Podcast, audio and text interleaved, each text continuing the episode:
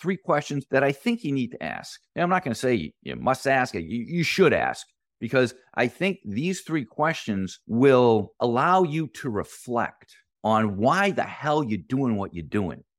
Because when it is 100% go, go, go, and I get it, I've been there, I lived there, I know what it's like to run a business. Three questions. First question Why are you an entrepreneur? And think deep about that.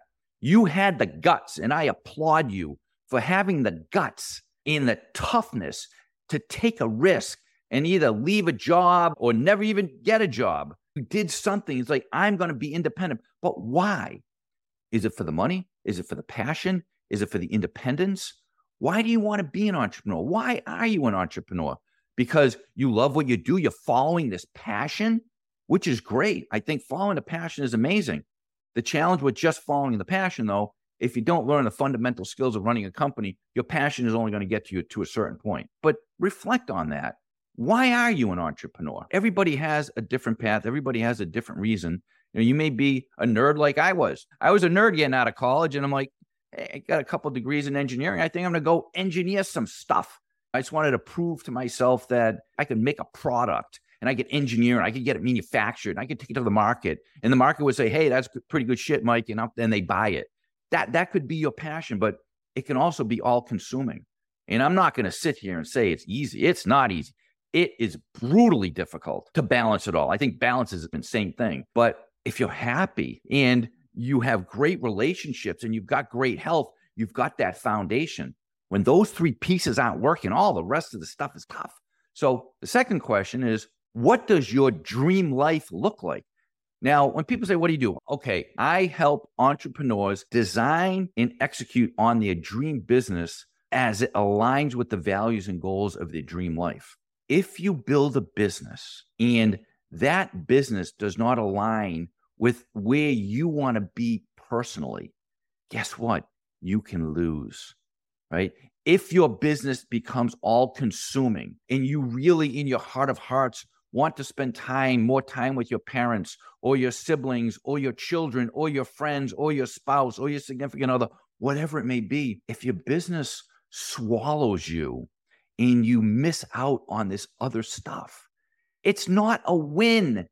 It's not a win, and too many people think it is the win. Yes, we want to balance this out. Yes, we want to win at business. I flat out understand the competitive nature. I want to go for it. I want to get it. I want to get there.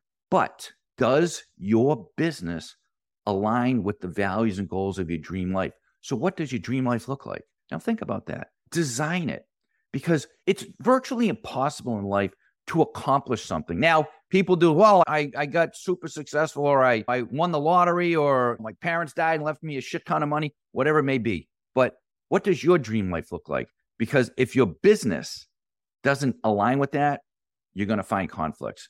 And then, in similar fashion, what does your dream business look like? What do you want to be doing? How much money do you want to be making? What kind of employees do you want? What kind of impact do you want to make in the world? It could be a, a, a charitable foundation, whatever it is. What do you want it to look like? When you design the dream business, make sure that you're taking both pieces into account. Oftentimes, we go off and we develop a business plan or a strategic plan every single year, and we develop those business goals. What about the personal goals? What about the life goals? What about the health goals? What about the relationship goals?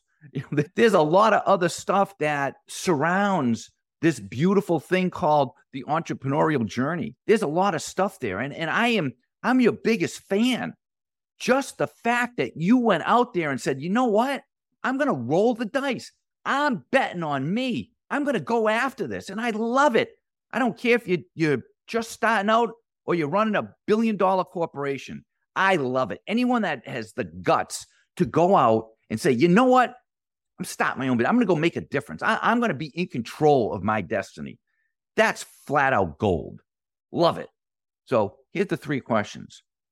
Why am I an entrepreneur? Question one. It might reveal a few things. What does my dream life look like? And what does my dream business look like? Now, here is a flat out, undeniable truth about this journey we're on. We don't get to come back. There's an end date for all of us. This is your life. Take one. Make it the best life that you can possibly make it. And I'm promising you, I'm telling you, I learned the hard way. It's not all about business. I I made some mistakes. We all do. We all screw up. But there is an undeniable truth that we don't get to do this twice. We don't get to come back. You know, here's the movie. They put all the actors and actresses out and they say, take one. And then they screw that up and they go, take two. There's no take two for us. We don't get take two. We don't get take one. So if you're going through this journey and you're miserable as shit, you got to change.